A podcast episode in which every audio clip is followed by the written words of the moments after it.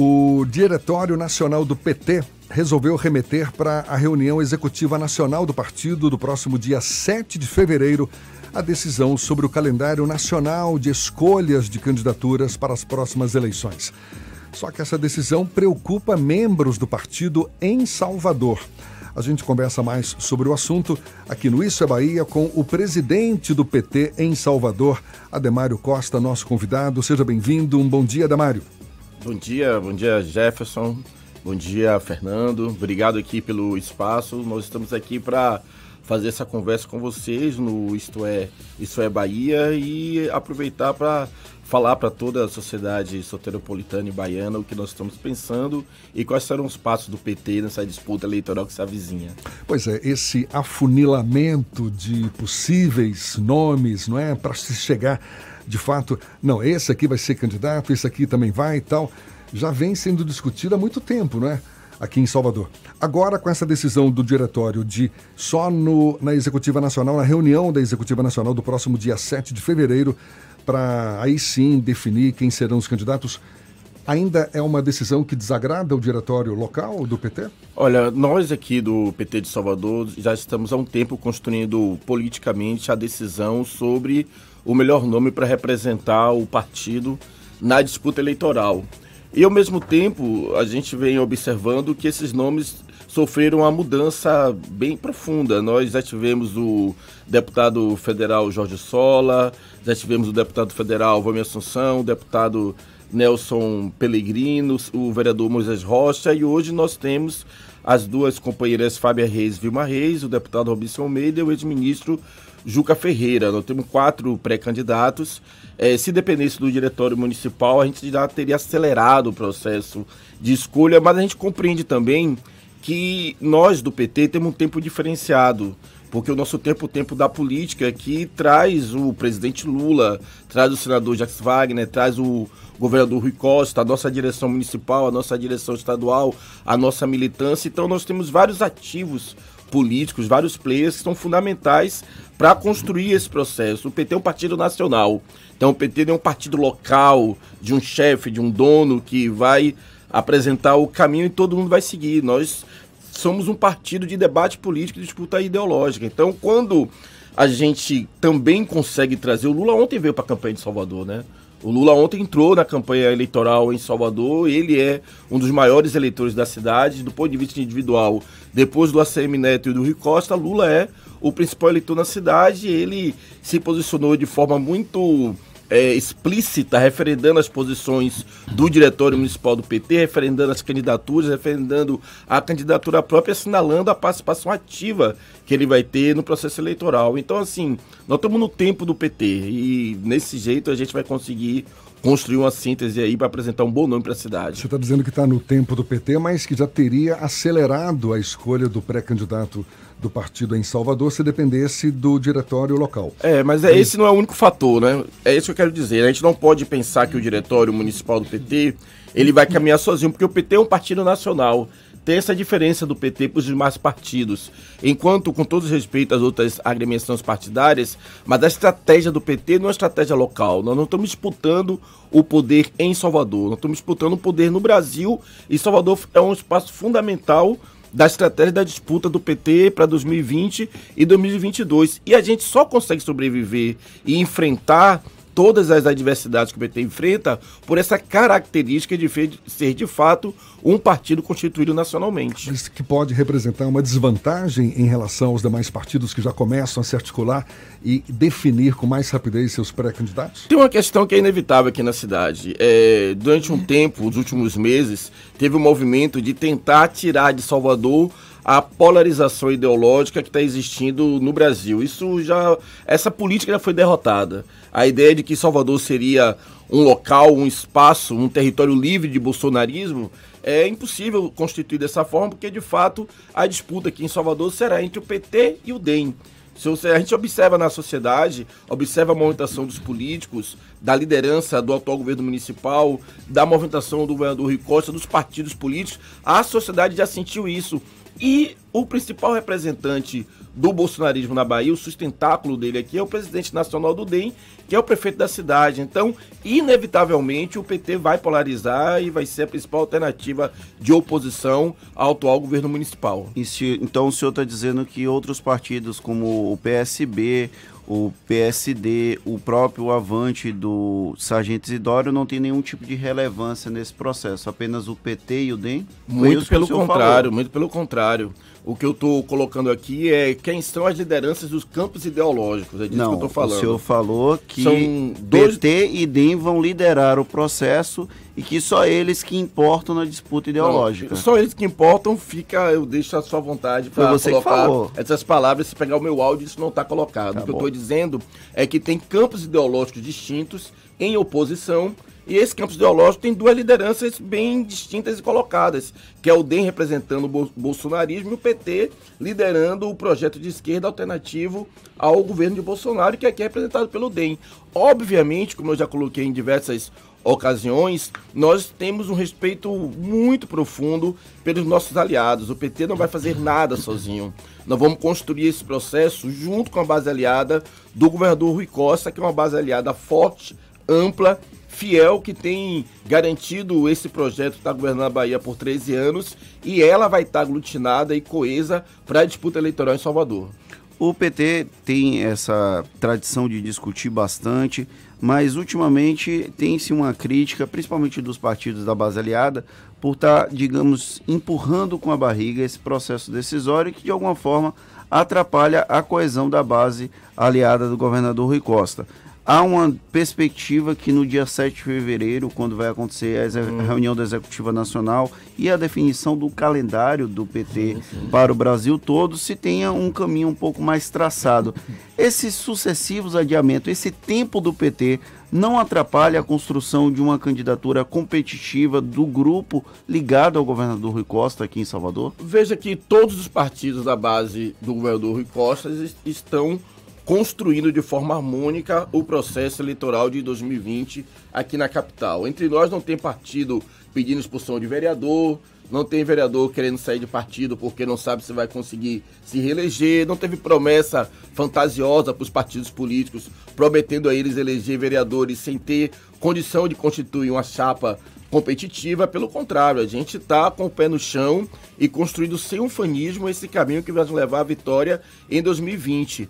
É natural que os partidos cobrem do PT, o PT tem esse papel de liderança frente ao governo do Estado, em aliança com esses partidos. Nós compreendemos a importância de apresentar uma solução política para a nossa base aliada. Ao mesmo tempo, a base já se articula de acordo com suas preferências ideológicas, né? Nós devemos ter aí uma chapa, duas ou três chapas, onde tenha o centro, a centro-esquerda, a esquerda, a, uma, uma chapa mais conservadora. Então, tem uma construção política que está avançando em torno da base do governador. É óbvio que, e é muito forte essa ideia, quando a gente coloca perfilados Lula, Rui Costa, Jacques Wagner, a militância do PT, Lídice da Mata, é, Bacelar, Otto, João Leão e Fabiola Mansur, Aí veio os quatro pré-candidatos do PT que eu já citei aqui, Silvio Humberto, e vai avançando com essa quantidade de lideranças que essa base tem. Nossa, nós estamos falando de um time altamente competitivo e com muita capacidade de enfrentar a disputa eleitoral em Salvador. Ademário, uma das críticas que o PT recebe que acaba optando por muita discussão, exatamente levando mais tempo para para definir esse, esse seu pré-candidato é exatamente porque não apresentou até agora um nome que tivesse a cara de Salvador. O próprio prefeito Assemineto chegou a fazer esse comentário recentemente. É uma crítica que procede? Olha, deixa eu te falar uma coisa. É, eu acho importante todas as críticas a gente, nós que somos militantes do PT, ser militante do PT, ser dirigente do PT, está acostumado a ouvir críticas, senão a gente não estaria onde nós estamos. No entanto, você perceba que nós estamos falando de um partido que, em todas as eleições majoritárias que aconteceram no Brasil, o PT ou foi o primeiro lugar ou foi o segundo lugar, em todas as eleições, nas condições mais adversas. Nós estamos falando de um partido que nas quatro últimas eleições para governador da nas cinco últimas eleições foi segundo lugar na, na, na primeira vez e nas outras quatro foi primeiro lugar. E estamos falando de um partido que todas as vezes que disputou a, a eleição para a prefeitura de Salvador, a não ser a última que não disputou, foi segundo ou terceiro lugar. É desse partido que nós estamos falando, que funciona dessa forma, que tem essas características. Então eu acho importante compreender isso, porque não é novidade no PT o debate político, o acúmulo e a construção de síntese. Essa é a forma do PT construir a política. Mas o fato de até agora não ter apresentado um nome com a cara de Salvador essa crítica procede? Essa questão da cara de Salvador nós precisamos aprofundar bastante, porque o que é a cara da cidade mesmo? A cara da cidade é um candidato fabricado durante 20 anos dentro da máquina pública, é, sem uma vivência real do sofrimento da vida da cidade. Eu acho que tem uma preocupação muito grande, porque de fato, do, do aspecto político que está colocado aí pela situação municipal, a cara da cidade de fato não está representada. Né? Não temos um candidato da situação que possa representar uma novidade política.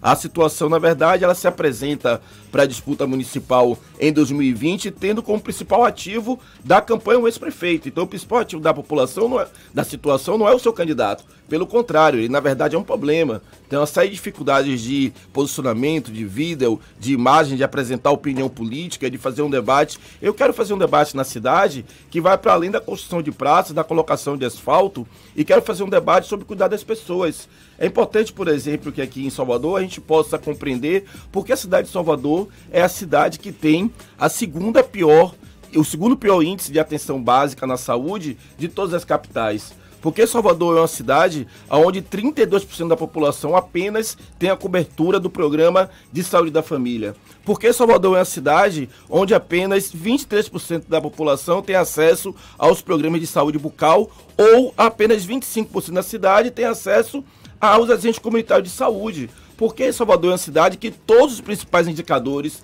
da atenção básica nos últimos quadrimestres, desde 80, 98 para cá, não conseguiram atingir nenhuma meta. Porque Salvador é uma cidade que, por exemplo, está arriscada a perder agora 18 milhões de reais nesse ano, se não conseguir, pelo menos, no mínimo que consegue fazer, quer colocar uma cobertura ineficiente da saúde da família, cadastrar as famílias no sistema de informação básica da saúde, porque nem isso a prefeitura consegue fazer. Então a gente precisa aprofundar o debate para saber por que o governo municipal não consegue cuidar das pessoas. Nós precisamos avançar por aí também. Ademário Costa, presidente do PT em Salvador, conversando conosco aqui no Issa Bahia. A gente retoma o papo já já. Agora, 27 para as 8 na tarde FM. 7h42. A gente ainda tem mais alguns minutos para conversar com o presidente municipal do PT, Ademário Costa, nosso convidado no Issa Bahia. Fernando. Presidente, eu queria entender como está o calendário agora do uhum. PT para definição do nome desse processo para disputar a eleição aqui em Salvador e como é que está a questão da composição da chapa para as candidaturas a vereador. Existe algum tipo de definição de calendário para isso? É, antes de te responder, Fernando, eu queria só lembrar uma coisa aqui que o Jefferson perguntou sobre a questão da cara da cidade.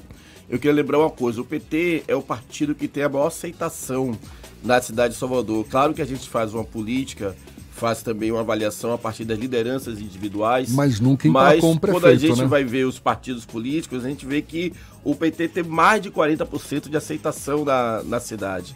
Não, é de fato, a gente tem que analisar os motivos que fazem com que os partidos estritamente de esquerda não tenham conquistado a prefeitura da cidade, apesar de que o anticarlismo já venceu algumas vezes aqui em Salvador e muitas vezes também com o nosso com o nosso apoio, mas a gente tem esse sentimento que quando a gente vai na periferia, quando conversa com a dona de casa, com o trabalhador da construção civil, com os intelectuais, com professores, e percebe a força que o PT tem, que também está expressa em pesquisas e números. Sobre o calendário, é, eu queria ressaltar a fala do presidente Lula, vocês observarem como o radar do PT nacional e nossa principal liderança está voltada para a eleição aqui de Salvador também. Salvador vai ser a cidade onde a disputa ideológica de 2020 e 2022, que é antes de 2022, vai ser uma disputa central sobre o que, que é esse novo centro político que o Ciro Gomes tenta editar, essa aliança nova entre o PDT e o DEM, tentando trazer também setores do PSB em nível nacional. E aqui vai ser discutido se de fato é possível ter uma espécie de direita alternativa, educada, que come de garfo e faca e que usa é, e que usa guardanapo, ou se nós vamos ter como alternativa para a superação desse neofascismo que está instalado no Brasil, uma esquerda autêntica, com a cara social e com a preocupação verdadeiramente profunda com o conjunto da sociedade. No dia 7 de fevereiro, a Executiva Nacional do PT vai aprovar o calendário nacional, porque o nosso calendário ele não é de cada cidade, né? O calendário do PT que define a escolha de suas candidaturas nos municípios é um calendário nacional justamente por essa característica do PT de ser um partido enraizado nacionalmente, ser um partido orgânico. Só para vocês entenderem uma coisa, o PT é o partido que tem o maior número de diretórios municipais do Brasil. E qual é a data né? que o PT... E também o maior número de diretórios regionais. Qual é a data que no o PT vai 7 ter? De, no dia 7 de fevereiro, a Executiva Nacional vai aprovar um calendário. A partir do calendário que a Executiva Nacional vai aprovar, que vai autorizar os diretórios municipais a entrar na reta final da escolha de definições, nós vamos fazer a reunião do Diretório Municipal e ele vai, com as prerrogativas que o calendário nacional vai nos outorgar, e nós vamos decidir de fato prazos, datas para poder escolher garantir a escolha dos nomes. Qual é a data mais provável para se ter o nome que vai representar o partido na disputa para a... prefeito de Salvador? Essa questão de data, data, é, cravar a data que vai escolher o nome, eu acho que não é o central nesse momento. O central nesse momento é manter a estratégia em curso e o processo. Toda a estratégia que nós montamos de polarização, de trazer o partido para o centro do debate político, de chamar a direita local para o debate, chama ela do jeito que ela é, econômica, ela é direita. Isso tem funcionado do ponto de vista de que o debate na cidade, que todos vocês estão fazendo, é quando e quem é o candidato do PT. Então, uma vez definida a candidatura da, da situação, o centro de debate político em Salvador hoje é saber quem vai ser o nosso candidato. Então isso é muito importante. Inclusive, todas as especulações que, que existiam se o PT teria ou não candidatura própria, todas eles, elas foram por água abaixo, caíram por água abaixo, porque está claro aí, está evidente que o PT terá sua candidatura e vai polarizar o debate, está polarizando o debate sobre concepção de cidade, inclusive com o atual governo municipal. Então, nós não vamos definir uma data para vocês entenderem aqui. Eu posso dizer para vocês e adiantar aqui em primeira mão que logo depois que a Executiva Nacional do PT se reunir no dia 7 de fevereiro, na semana seguinte haverá reunião do Diretório Municipal do partido e a partir dessa reunião do Diretório Municipal nós vamos publicizar aí sim para a sociedade soteropolitana qual será o método e o prazo do PT para escolher o seu nome para a Prefeitura de Salvador. Nos bastidores aconteceu, circulou a informação que essa ideia de postergar o processo de escolha de uma candidatura também passava pelas definições das candidaturas a vereador. Tem algum tipo de problema na formação das chapas de vereador, não só do PT, mas de outros partidos da base aliada? Tem essa conversa para rearrumar alguns candidatos a vereador ou isso não está em debate? Olha, vai ser natural do processo, e isso não é o momento que a gente vai resolver agora, que é essa construção de forma coletiva com os partidos da base para a arrumação das chapas. Mas o PT hoje tem mais de 60 candidatos, pré-candidaturas para vereador. É, a tendência, inclusive, é que aumente mais a quantidade de candidaturas no partido. É, nós estamos cuidando desse time com muito carinho. Já fizemos o primeiro seminário, um curso de formação política para esses vereadores e vereadoras, essas pré-candidaturas, debatendo conjuntura nacional e local. Vamos fazer ainda no mês de fevereiro a próxima etapa do curso, debatendo programa de governo e legislação eleitoral. E a tendência do PT é que aumente mais ainda a quantidade de companheiros e companheiras que estão vindo solicitar ao PT espaço para alavancar suas pré-candidaturas. A gente está sentindo isso. Cada dia que passa é mais gente, inclusive de setores muito diferenciados da sociedade, não só o nossa turma do sindical ou do movimento estudantil, grupos de juventude, grupos de cultura, grupos de teatro, turma aí das redes sociais. O pessoal tem uma, várias novidades interessantes e eu sei que a população vai gostar muito da chapa que o PT vai apresentar para a disputa proporcional. O PT ainda não definiu quem vai ser o candidato a prefeito, mas tem mantido diálogo com outros partidos da base aliada do governador Rui Costa para eventualmente construir uma chapa com eles? um diálogo constante, constante. As, as, os partidos da base aliada do governador Rui Costa estão conversando. Nós estamos chegando a uma compreensão sobre a ideia de quantas chapas serão lançadas, se serão duas chapas, se serão três, três chapas. A ideia inicial que muitas, muitos colocaram de uma eleição de cano curto, um enfrentamento direto, está nítido já que não vai acontecer.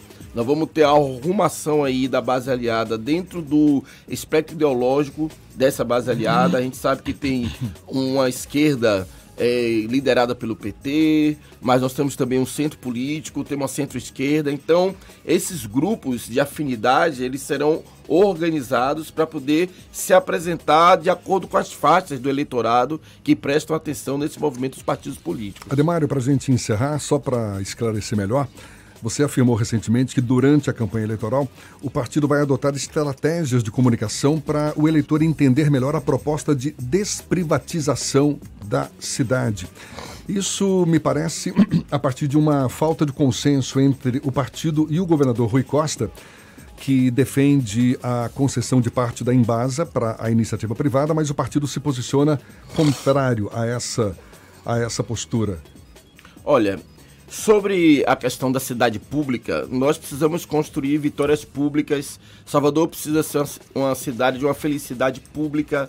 Nós não podemos ser a cidade do apartheid social, não podemos ser mais a cidade do desconforto ambiental, não podemos mais ser a cidade onde a educação privada é a educação que avança a passos largos, porque o governo municipal não consegue dar conta da sua prerrogativa de garantir ao estudante do ensino fundamental o lugar para ele poder assistir aula. Hoje, 40% das matrículas do ensino fundamental, que é a prerrogativa do governo municipal, estão sendo atendidas pelo governo do estado. Nós temos também um aumento expressivo do atendimento a alunos nas escolas privadas do ensino infantil, que já supera, isso é um absurdo, já supera as matrículas na rede infantil pública, que é também uma prerrogativa municipal. Sem contar a educação de jovens e adultos, que nós temos apenas 16.500 matriculados para uma demanda de 85 mil jovens e adultos que não estão alfabetizados na cidade e que a prefeitura fecha os olhos e não compreende a importância